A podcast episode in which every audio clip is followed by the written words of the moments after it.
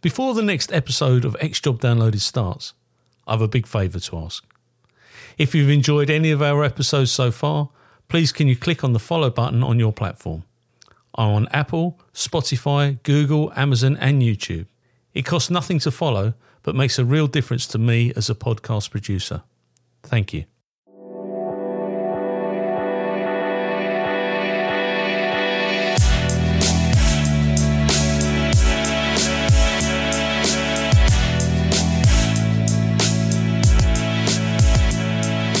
This interview is being tape-recorded. My name is Paul Maleary and this is XJob Downloaded, and today I'm going to interview Sharon Herbert. Now, Sharon was a member of the City of London Police for thirty years, and now she's in private industry looking after people that need support with anxiety, stress, depression and all the other things that come along with the baggage of life.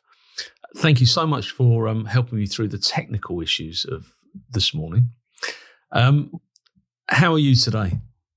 I'm good, actually. Cool. Yeah, we were woken early by a oven engineer at quarter to seven. So, oh, God. Rather than being embittered about getting up early, it's nothing like getting up for early turn, is it? So let's face it. No, exactly, exactly. I do, I do slap myself around the face once in a while when I start moaning about things and thinking about the, you know, the tasks that we undertook previously. But where did it all begin for Sharon? What, what's Sharon all about? And you know, how did how did life begin for you? Um, so I, I joined the police in ninety-two at the ripe old age of nineteen. So I probably had an old head on young shoulders at that point, you know, to various factors, sort of growing up and being quite independent, probably quite willful as well. It was one or two camps. I was either going to join the police or, or go and be a teacher. And, and, and, and policing, I think, won my heart eventually. I thought and you were going to say prison then. Prison, yeah. Well, that would have been a shame at one point as well. You know, you never quite know which trajectory your life's going to go. No, you don't. But no, so I, I ended up joining the city. Um, obviously, it's that little utopia in the middle of the Met. Um, I, I didn't want to be posted anywhere over London, so it had its own attraction. Um, the I R A was quite active in, in London at that time, so we'd had Mary Axe bombings and, and things like that. So, yeah, so I ended up joining the city in ninety-two. Um, I was the shortest and youngest female to join up until that point. How funny. What, but why the city? Because you're not from the City of London originally. Very few people are, in fact. But why why the City of London? Well, literally, I was living in West London, so I grew up in West London. And, and, and I didn't even know it existed, really. It was it was a teacher at school's husband that was a police officer in the city. And he came out to do a careers talk at one point, I think. So that, that was the first introduction to the city. And then I did a little bit of research. Bearing in mind the internet didn't exist. You had all these sort of pamphlets and the old sort of Metropolitan Police five-a-side football stuff that was going on with youth groups and stuff. So I'd done a bit of that. And then I'd met some Met officers. And again, you know, it's, if you were a naughty boy or naughty girl in those days, they posted you the other side mm. to another. And, and not that I was a naughty girl. No, then, of course. But obviously, just, just having that geographical square mile, you couldn't be posted too far. So you kind of knew where you were going. And, and where you were likely to end up. Yeah, of course. And, and style of policing, I think, was a little bit more old school. And where did you start? I mean, it, it is a square mile, but that, at that time you had three police stations, Bishopsgate, Snow Hill and Wood Street, I think, if I'm... Yeah, we, we even had Old Jewry back then. So, oh, did so you? That was still being used, albeit more so as, as headquarters. So I obviously straight onto response as it as it is now, um, very shortly after the Bishopsgate bomb, introduced, literally, it, it was sort of proactive policing on entry points. So the Ring of Steel was, was introduced. Mm. You know, there was little scope to be creative other than doing entry point duties. So it was literally like going back fifteen, twenty years in terms of how we were policing. Community policing then evolved in terms of the engagement side of things. Um, I moved out of response policing probably in about, I want to say, um, ninety-five, ninety-six in, into training. So I became a divisional training officer. Right. Um, which, again, bearing in mind, when I was leaving school, it was going to be either the police or teaching. I then had the best of both worlds. Yeah. So I became a trainer, spent a little bit of time up at the force training school, had a few attachments down at Ashford, all that kind of stuff. And I've really found my niche. I, I, I absolutely thrived in, in that environment. You know, and there's a school of, of thought that, you know, if you were delivering training, you were rubbish on the front line. But I still hankered for being on the front line. I still hankered for working shifts um, and, and that engagement with, with the community, whether it was locking people up and, and being sort of proactive with the community. So I was really fortunate in the city. It was quite unique. We we didn't have the constraints of other forces. So I, I got to go out and play with the public and, mm. and arrest criminals as well as deliver the training. It, and it was a great time. What did the community look like in the City of London in the early nineties, though? You, you had, obviously, the Barbican, which was an extremely affluent estate. Mm. You know, even back then, you know, you, you couldn't buy a flat for under sort of two hundred fifty thousand pounds, three hundred thousand pounds. Now you're talking millions. Um, you had some of the most impoverished estates on the east, so Mansell Street, Middlesex Street. So a real literal extreme of, of, of the two ends of, of society. And then a huge, huge transient population coming into work every day. In the rounds, again, back then I still think it was thirty thousand plus coming in through the various stations and then coming out again. Yeah. Uh, and then small to medium businesses. The nightlife, again, going back to the old days, the print, and again, my dad worked in the print. So, you know, the, the pubs and clubs weren't twenty-four seven, obviously, in those days, but there was a certain element with the meat market and the print trade that would have out-of-hours drinks and um, closed doors affairs, shall we say. Mm-hmm. So it's quite interesting. You yeah, know, it is really a fascinating place. Yeah.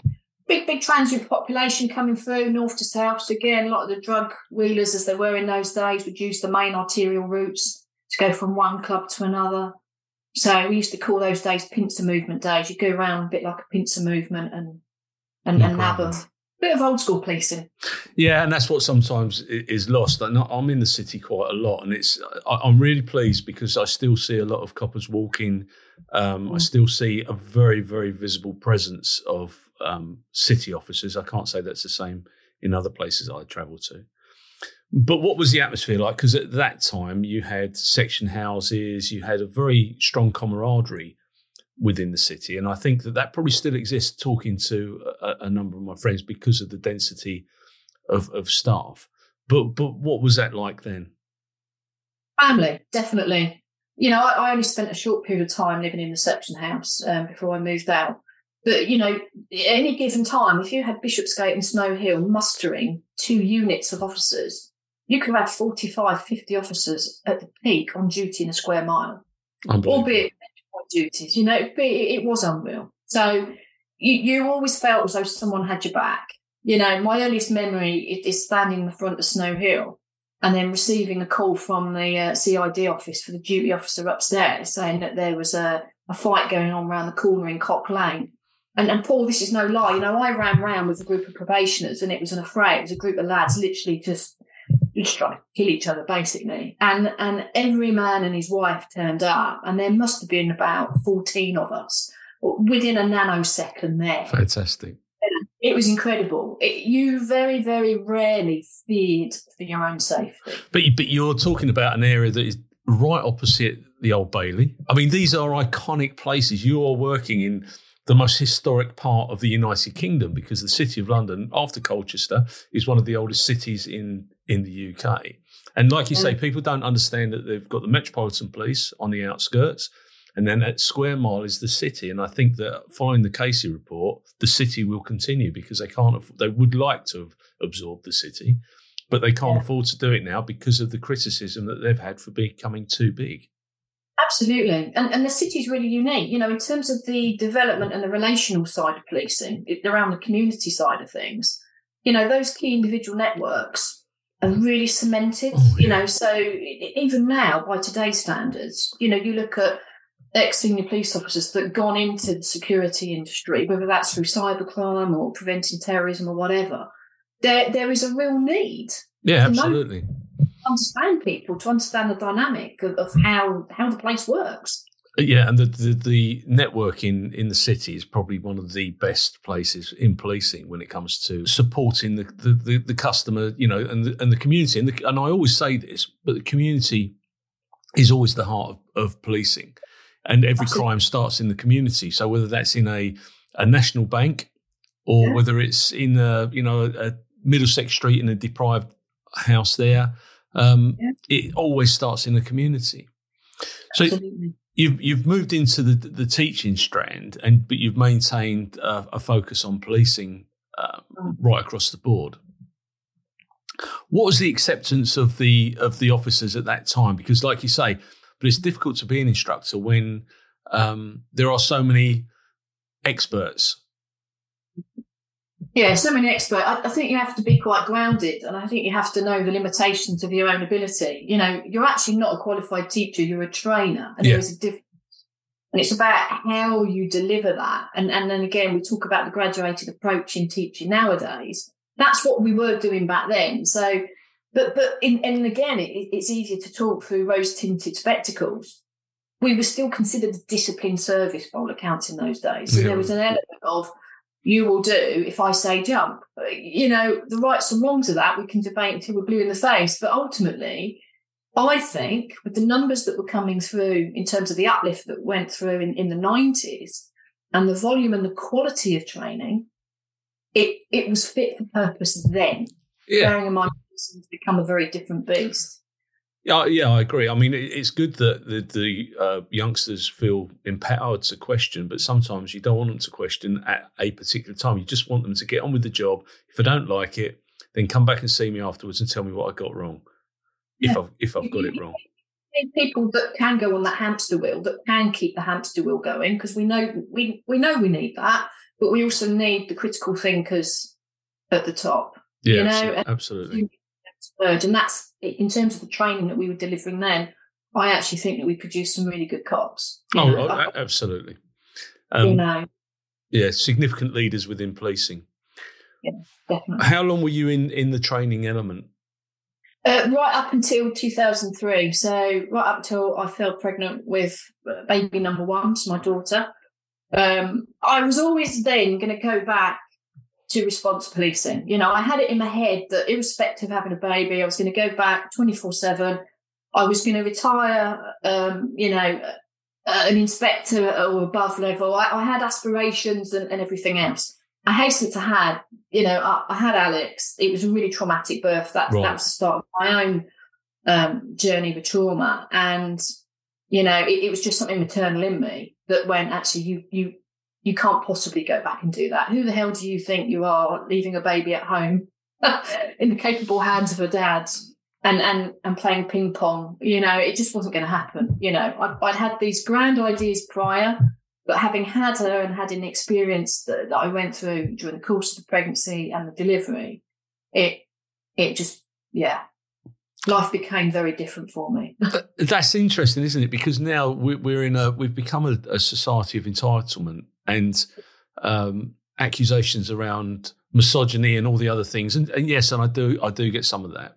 But by opening a door or standing up for a lady because she's got on a bus doesn't mean I'm a misogynist. It just means I'm a little bit old-fashioned. But anyway, um, but what was the what was it like at that time? I mean, I, I know from my personal experience um, having mums working in my office. But what was that like for you going back to work?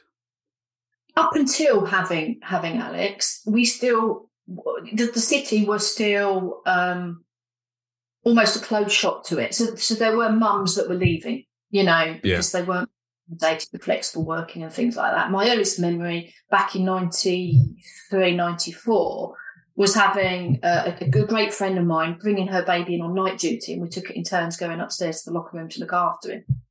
You know, you, you think back. So, so some of my experience was, was tainted, mm. those early um And, and actually, I moved into communities. I still had to be interviewed for that post, and it was still, you know, not guaranteed. And there was still every chance that I could end up back on response. But but maternally, something clicked in me, and I think I realised that that wasn't going to work um, in terms of my ability to recover after the birth and and with the commute and everything else.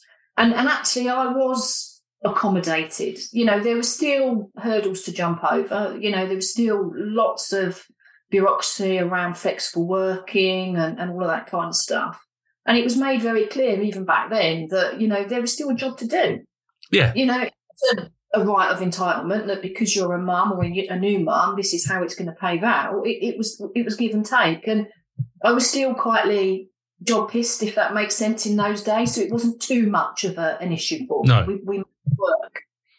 Um, yeah, no, I, I, I agree. It's um, it's funny because as a dad, of, and I always remember one of my colleagues saying, well, yeah, but I'm a mum and my, my husband works. And I said, yeah, but I'm a dad and my wife works. It's not a, you know, it is – it is what it is, and um, and the, the police has evolved. Maybe at some points it has gone too far, and that's yeah. that's up for another discussion. But um, but it has evolved, and rightfully so, because there needs to be encouragement for people to actually take on flexible working because it fills the spaces. But by flexible, I had a, a, a mum come to me and said, I want to do flexible working pattern, boss. I said, yeah, okay, no worries. What is it? She said, Monday to Friday, nine till five. I said, well, it's not exactly flexible, is it?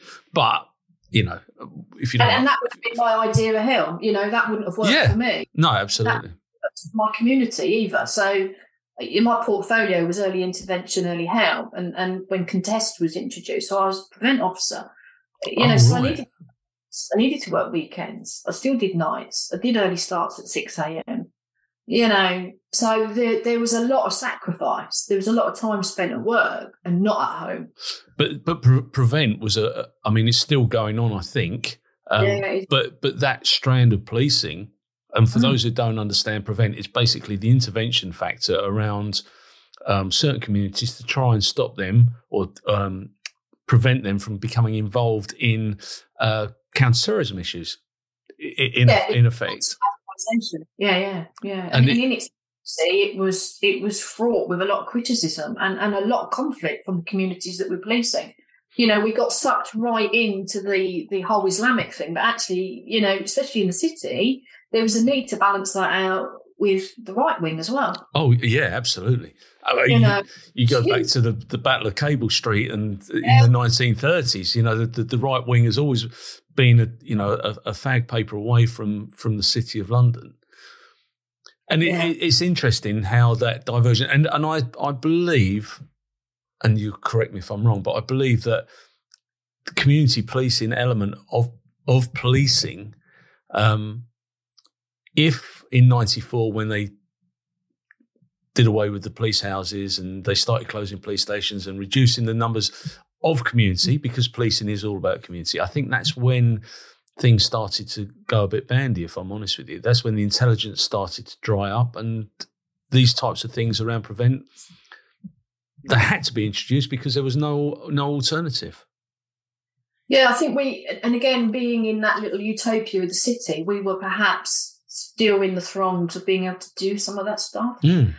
You know, so, so communities was still very much a, a broad part of what we were doing, and if anything, it actually expanded. So the rest of the nation, if you like, was was clamming things down. We we were slowly growing still. So, yeah, I think it was a unique time to be in the prevent world. Um, as I say, it's still fraught with a lot of tension, a lot of risk. Um, it, yeah, absolutely. And, and the risk is you, you're you only have to look at what took place during the the bombings. In um, two thousand five, was it? seven seven, two thousand five. And the other stuff that took place there, you're very close to a, a strong Bangladeshi community.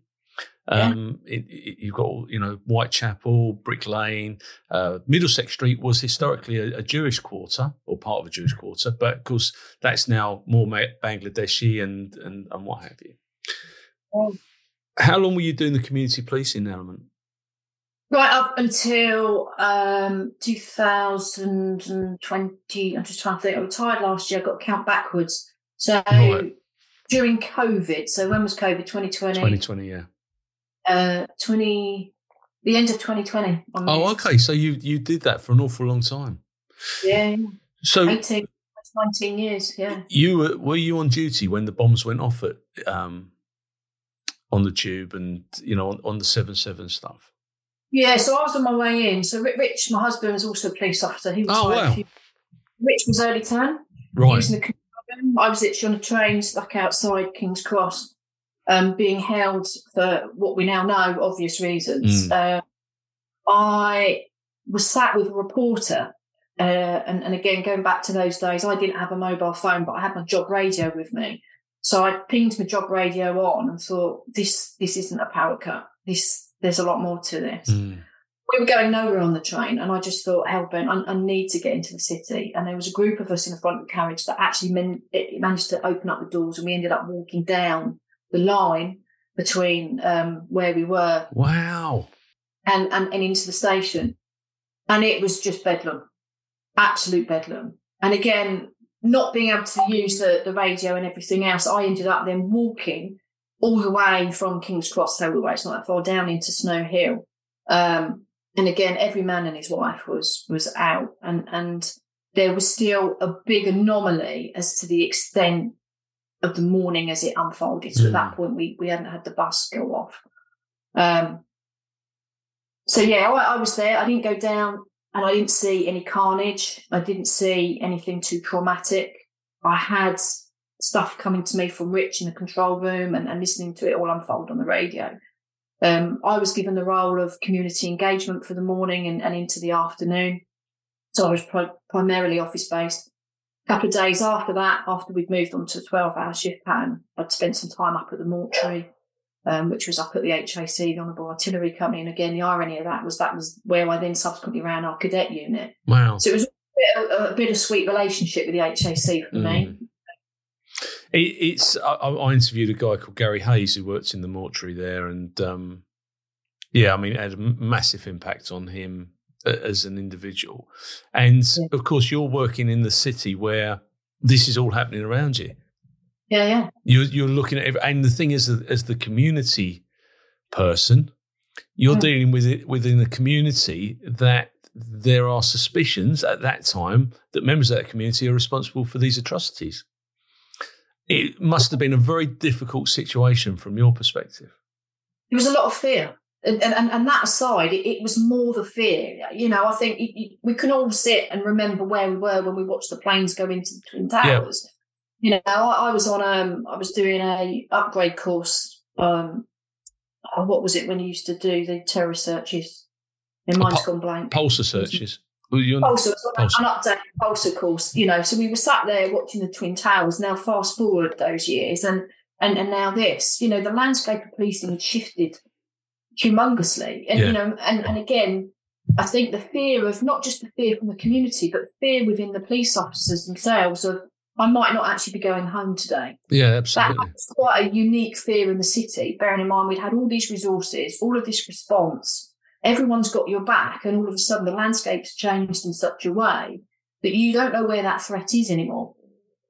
And no. I think actually that was one of the hardest things to navigate, rather than the actual fear of the community. Does that make sense? Yeah, yeah, no, absolutely. I mean, it's interesting because I was I was up there the other week and I was with a uh, a friend, and he said, "Oh, do you know what? I can't find a bin anywhere." I said, "No, you won't be able to find a bin anywhere because that's where people would have put bombs. You just carry yeah. it around," and then, you know, and railway stations done a bit. But people don't realise that architecturally they've been measured out of the of the, the whole system.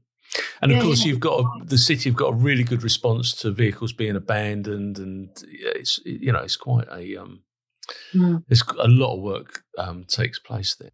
When the dust settled with the seven seven element, mm. how did the policing change in the city around community engagement and just the overall overall policing aspect? We, we we kind of got smaller. So as much as we had the numbers, what we ended up doing was was breaking our, our areas down even smaller. So we had wards policing already in place, which which kind of corresponded corresponded with the local wards within the local authority. Whereas you might have had one wards officer. Now we were looking at having two wards officers right. with, with responsibilities. So again, breaking it down into businesses. And then on top of that, looking at what the demographic was in terms of, because in that time as well, the city had grown slightly with more residential buildings sort of cropping up where it was flats or redevelopments and things like that. So we went from very much a business engagement model to now a residential stroke business engagement model. So it was really like niching it down even further so mm. that, you know, not only your, your, your key contacts were, were known, but regular meetings in terms of what was going on in the community, what their sort of concerns were in terms of responding to those concerns, but also being more proactive in addressing those concerns. So again, if you if you look at the Ring of Steel as it was in terms of being proactive, we were now doing very much a similar theme of work very much on a one-to-one business with right. and residentials. It was really niching it down. And, and it was two-way, you know. We'd have loads of really good community information, intelligence coming in. And, and I think we did an exceptional job of, of reassuring. Yeah, abs- absolutely. Because as you say, you, you have a transient population coming through there. And at that yeah. time, there was no home working. So if you had people going into their offices in, you know, where yeah. Houndsditch or wherever it may be, Bevis Marks yeah. and the like, they still had to come in. They needed that re- reassurance that they were going to get the support mm. of the police. And I think that's why the visibility is so exceptional in the city. But it's also in terms of stakeholders. If you if you think about, you know, if we turn it into pennies and pans, mm. we needed to make sure for the sake of the economy that that area was oh. secure as well. You know, the effect of everyone else going out towards Canary Wharf or, you know, coming up to the, you know, the home counties and things to put their headquarters was a big no-no. Oh, absolutely. And, and of course, you've hit the nail on the head there. This still generates a huge amount of the G D P for the United Kingdom. Uh, yeah. Canary Wharf has obviously taken a number of people out there, but there's still a lot of money in the city. The yeah. stakeholder element is huge, and long may yeah. it continue. Yeah, very unique. At what point did the city start selling off the estate? Because I know some buildings have, have gone now and closing places. So Snow Hill's closed, Old Jewry, and they've they've gone into, I think they're in Bishopsgate, and are they still at Wood Street? I don't even know if they're at Wood Street anymore. Well, Wood Street's gone. So um, Rich moved. So Rich was at Wood Street for, for most of his career in the control room. That moved over to Bishopsgate um, just pre-COVID. Right. So again, It's now completely gone, which again was its its own challenge because obviously the stables and the garage and stuff like that were there. Yeah. Shortly afterwards, um, uh, there was sort of a skeleton staff left there until they sort of cleared it out. Snow Hill went, so Snow Hill went um, in twenty twenty. Uh, and, and again, I can say, Paul, wholeheartedly, I sat and I sobbed that day. I, yeah, I bet. Off, you know, twenty nineteen, I, I came back in to clear my locker out and um moved my stuff over to Bishopsgate, and, and Bishopsgate was a bittersweet pill because it reminded so much of the Bishopsgate bomb, and it's just completely different. You walk out of Bishopsgate, it's busy. Snow Hill, nice and quiet. Yeah, very sedate by comparison. You know, very different. And I did, I sobbed my heart out, you know, when I think back to it, I almost laughed, but I cried, you know. Yeah, no, I get it. Huge part of me, big part of, you know, some some real, real happy memories, but some real sad, tragic memories as well in that building. Were you on du- yeah. duty when the Bishopsgate bomb went off? I was in training, so I, I took the weekend, our weekend off. But again, we came in on the Monday, and it was like, you're not up at training school, you're now out. Wow. You know, like, whoa, what do we do here? yeah, well, welcome to the, the, the world. You're very reliant on old school tutors in those days of really carrying you and picking you up and actually being very prescriptive in what you can and couldn't do. But there aren't those old school tutors anymore. That's no. that's the problem. I mean, it's um, you haven't mm. got, you know, no disrespect to them, but the, the, the standards that they accept are probably different to the ones that we accept accepted and the ones that my father accepted when he joined in the late sixties and so on and so forth. So it is, you know, as frustrating as it is, they're trying to do the best job that they can with what they've got available to them. Yeah.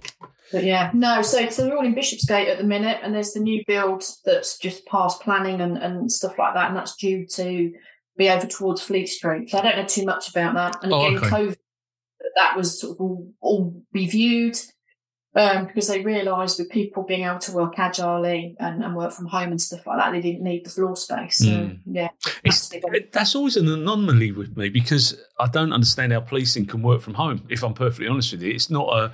It's a really difficult one because if there were a a critical incident in a number of forces, my old one as well, if they had to get in or you know had to respond to it, it's all right. Them all sitting at home working remotely at the desktop, but you actually need feet on the street sometimes, don't you? It's, it's how that's managed, isn't it? At the end of the day. Oh yeah, absolutely, absolutely. That's that's, that's the deciding thing. I, you know. Again, for me, COVID and, and, and post-COVID, when I was um, sort of swiped into another department, I did work from home. That was the first time mm. in thirty years I was allowed to work from home. And and actually that became my solace, working from home. And again, that was another baggy back gift. But I actually, I wasn't um, fully operational then anyway, so there was probably more benefit to me working at home. I can, certainly had all the clients paid early. Can you imagine in nineteen ninety-two when you joined, saying, do you know what, I've got a couple of years in now, um, do you mind if I work from home? Now it's almost an accepted practice. Yeah. Well, well, back then, though, if, if you were coming up to over twenty year service, you didn't have to work nights in the city. Is that right? Absolutely. So, again, those early days of me joining, like, well, why isn't so-and-so on nights? Oh, no, he's helping the L I O out this week, or he's doing some admin work for, for Grime Desk.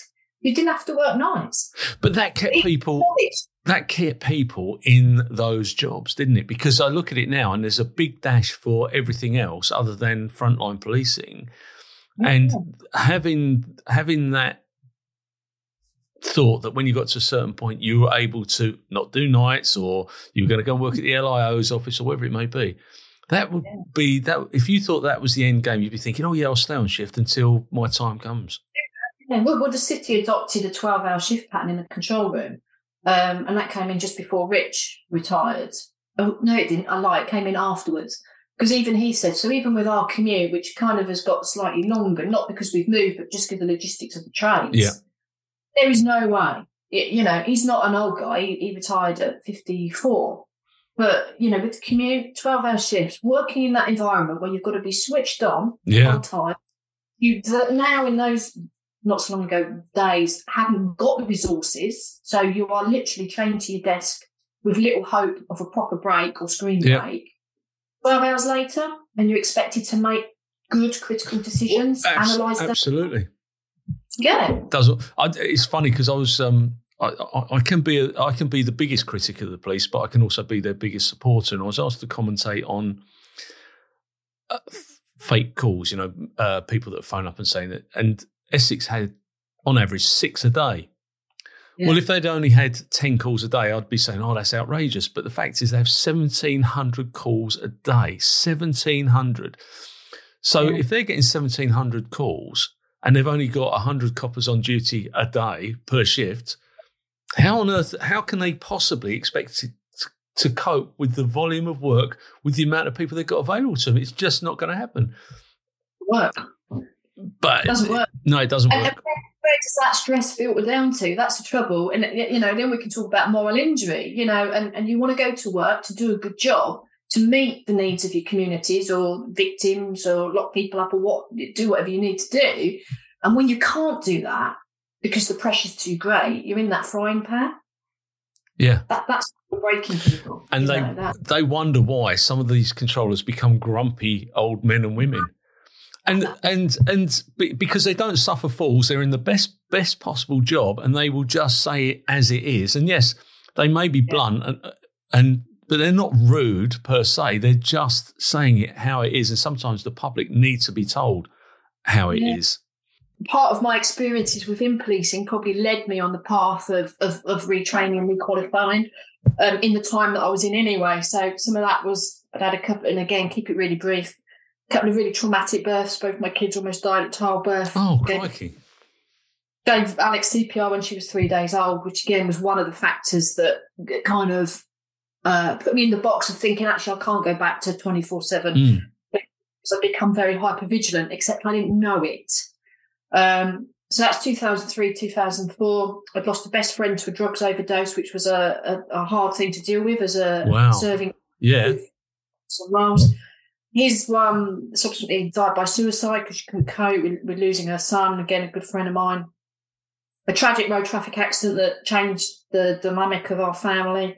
Uh, my grandma was involved um, as a passenger with my dad.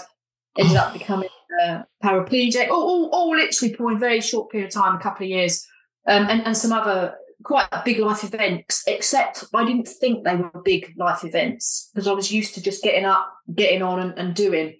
Um, and that manifested in some physical health issues. And, and fast forward a couple of years, when I was getting nowhere with, with resolving those, it was suggested that I might have had post-traumatic stress. Right. And again, it, it was a big, I'm not going in that box. You, you can't put me in the box of post-traumatic stress because that's for weak people. So I carried on, um, not realising, you know, what, what was happening um, in, internally, emotionally and, and physically. But I, I got to the point where I'd had some therapy, and actually it, it done more harm than good. And then the work that I was doing gave me a real good interest in terms of young people and, and the developmental side of trauma and what they'd experienced growing up and trying to keep them out of the criminal justice system. So yeah. in terms of the prevention agenda, preventing radicalisation, what made kids vulnerable and stuff like that, it gave me a real hunger to learn. And I think it was a bit of a distraction from my own issues, really. And uh, sort of fast forward, you know, a number of years, I've, I've gone on a bit of a journey to learn about trauma, um, sort of, especially in terms of the developmental side of things. Realising that perhaps I needed help, I then had to kind of put my head above the, the parapet and go, actually, you know, I've acknowledged now that all of this has gone on, and it's not a competition as to what the biggest trauma might be. Actually, trauma is what's happened internally. It's, mm. it's what becomes stuck inside of us. Um, so, you know, I, I had some good therapy. Um, it, it was slightly more holistic than straightforward E M D R and trauma-informed C B T. And, and that's actually what took me on the path of then being really curious to find out what else was out there, and, and why is it, certainly as police forces, We, we're a bit like the sausage factory. This is what we offer. We we treat labels, not people. Um, and, and that's where the two worlds collided, if you like. It's, it's really interesting. I mean, I, I will tell you one of my, my journeys, and my brother will, will tell you the same. On April tenth, nineteen seventy-nine, uh, my dad was almost killed in a road collision. Mm. He was hit by a lorry. And the impact that has on you as a, as a child, um, mm. you know, getting called out of classroom to be told that your dad's in intensive care, that has a massive impact on you for the rest of your life, you know, yeah. and, it, and it really does. I mean, it may, it's made me um, jaded and, you know, grumpy old man, I suppose. I was always going to turn into that. But, yeah, it's interesting because we didn't deal with things like that, certainly around kids. And, and mm. what you're doing is absolutely amazing. Mm. When you when you qualified, were you still in the police service? Yeah, so I'd done a number of coaching qualifications in the police for my role anyway, and then that led me on to um, doing a diploma initially in cognitive hypnotherapy, which which was the thing that I'd looked at and researched as an alternative means of dealing with with trauma. Um, and and the irony, the the guy that created this form of cognitive hypnotherapy was an ex-T V P cop, ex-Met cop, and again he worked at Hendon. Wow, uh, and kind of developed this this model of working, if you like, literally for, for that environment. So there was there was some nice adhesion going on between us, you know, and, and he'd left the police many years before to develop his own training company with Cockpit um, and and such like. So th- there was a, a natural allegiance, I think, between us uh, as individuals in terms of what I was looking to do with it, but also how I then used it for myself in terms of developing not just coping strategies, but actually reprocessing some of that trauma that, that had become stuck, that, again, we just we don't talk about. It's like put your body armour on and crack on. Did it all start to make sense, though, what was what was taking place once you once you started the journey? Yeah, everything fell into place. Yeah, that's, really, that's really strange. And I say strange, yeah. but it's it's brilliant.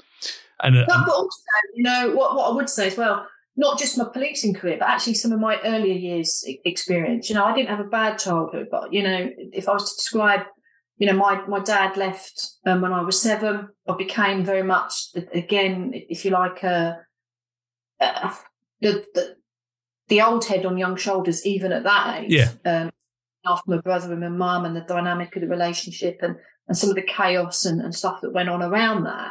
I could then put those pieces of the jigsaw together as to why I ended up joining the police. Yeah, what yeah, was it? And it does it does make sense, doesn't it? And it, it moulds you from a from a young younger age. Yeah. When you finished in the police service, you'd already set up. And, and what's the name of your company? So it's Sharon Herbert, literally. Yeah. My name. Helping you find your balance. That's my tagline. Yeah. Um, and that's literally on, on the basis of what I do is I don't treat labels. So as much as I specialise in trauma and anxiety, I treat the whole person. So again, that's where helping you find your balance comes from in terms of working somatically. So again, functional symptoms that you might be experiencing with the nervous system as well as the emotional side of things in terms of reprocessing, desensitising traumas. Whether that's developmental trauma, whether that's single life events, whether or not that's pervasive trauma, you know, everybody's different, Paul, and I think that's the uniqueness of, of mm. what I do, along with so many others in, in the Cockpit world, is that we we shape to the client and how they do their problem.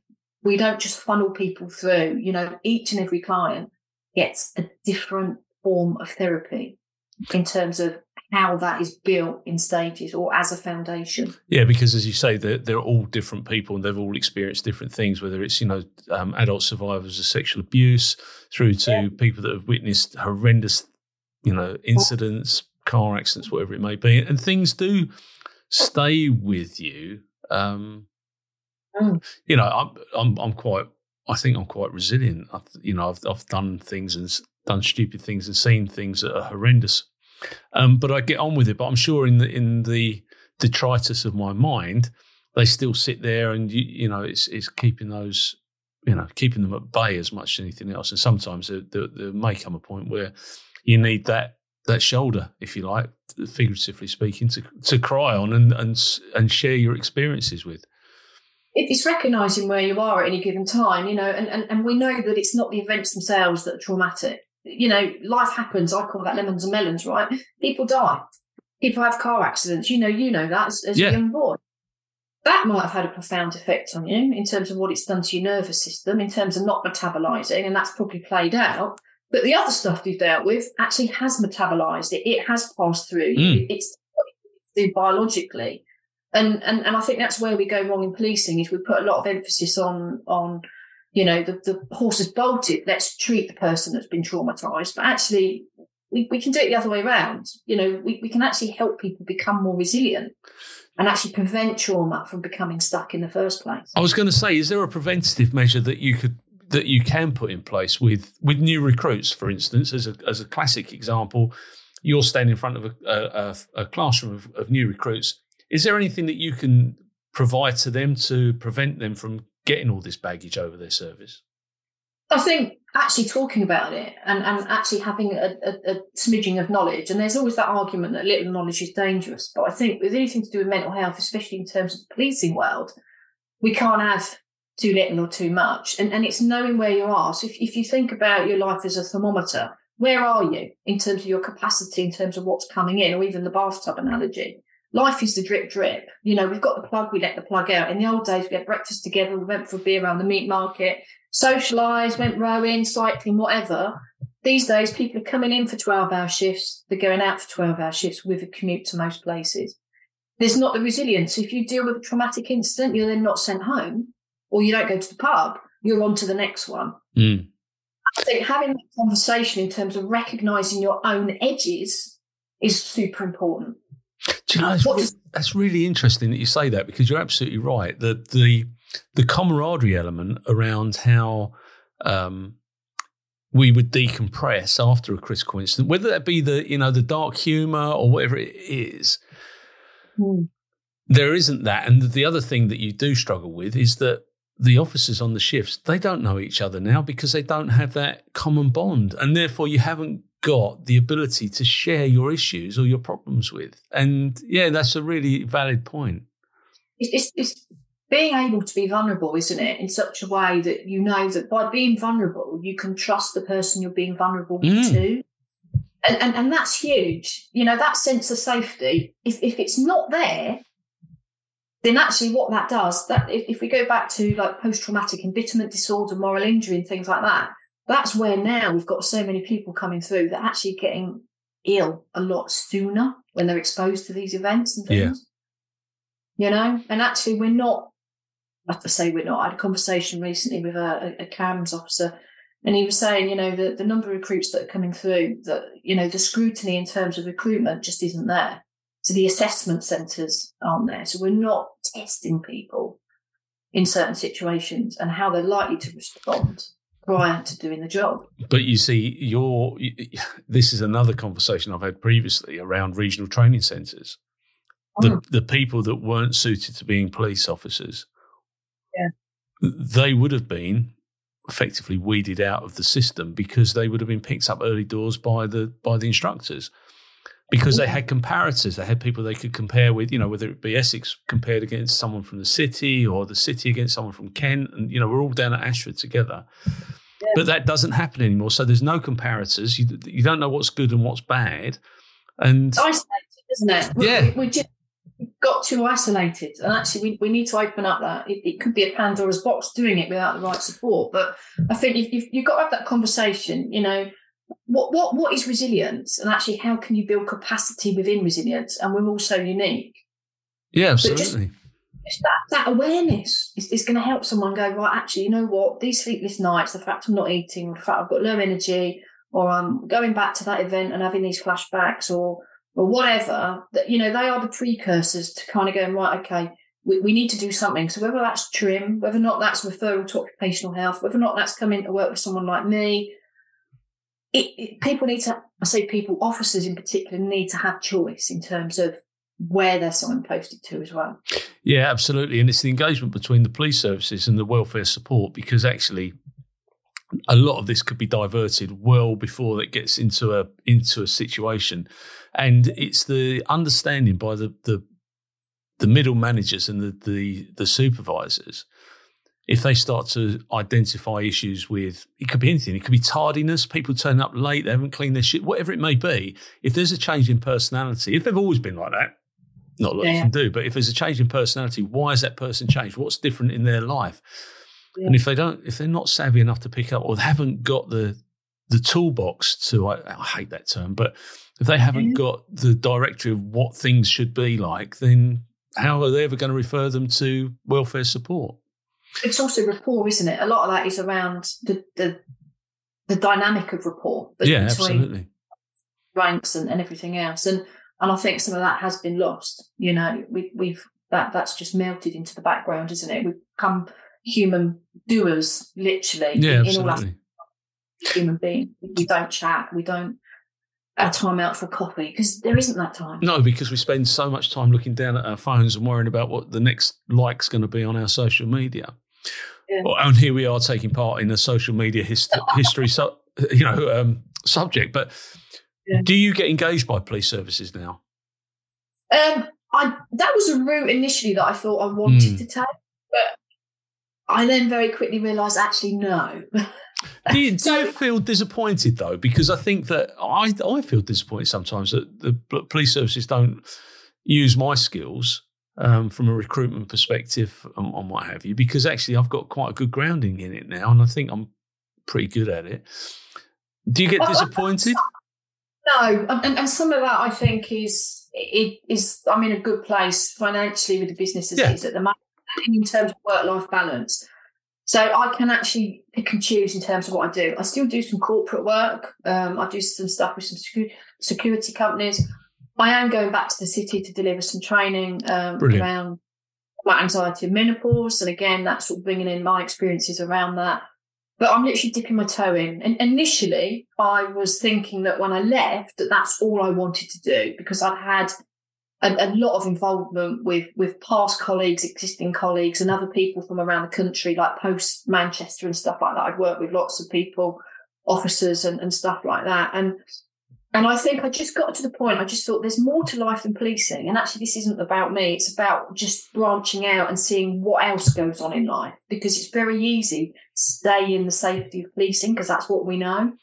So I dipped my toe in is the short answer. But but long term, I've got no plans to be a blue light mental health champion as, as such. I know there's others out there that are doing that. That that's their bread and butter, that's their thing. That's what makes them tick. That's great. It's just not for me. But you've got to diversify. You know, when you get into private industry and you leave the police service, if you want to succeed, you've got to have many strings to your bow. You cannot go down that single strand, because when somebody chops that single strand off, guess what? There's nothing to go back to. It's not, no. And, and I do. I love working with, you know, emergency responders and, and yeah. light work. I love it. You know, I've worked with ambulance, uh, fire brigade, loads of police, ex-military, and, you know, prison officers as well. And I, I think the, the common ground in terms of the shared experience of, of a life gone by in the nineties, when lots of these people joined, late nineties, the, the dynamic with managing family stress, relational stuff, you know, how the job itself has evolved and changed and morphed. You know, I can bring a lot of that, you know, a lot of that does come to the table therapeutically, of course it does. But you're right, I think there's there's a lot more out there than just blue badge. And, you, and you've written, I think I'm right in saying that you've been published in a couple of things as well, haven't you? Have you written some articles? Yeah, I've, I've, well, over the years, Paul, to be honest, I've lost track of what I've done. I've done all sorts of things. Um, I did a couple of interviews with Tom Wheelhouse when he was doing some stuff um, and some workshops with him. I, yeah, I've done some leadership training with all, all sort of, some of the companies I can't name because of N D As, but mm. yeah, I, I've been really fortunate in terms of the opportunities I've been given, and some of that has come from networks that I've been in. Some of it is because of the work that I was doing in the police, some of the contacts I had with the Home Office and such like. And I, I've been really, really fortunate. Um, the long-term plan was to grow bigger and, and have some associate type to relationships with other therapists, especially around the um, the Cockpit side of things. And there's there's a group of us now in excess of two hundred that are trained in something wow. called A M T.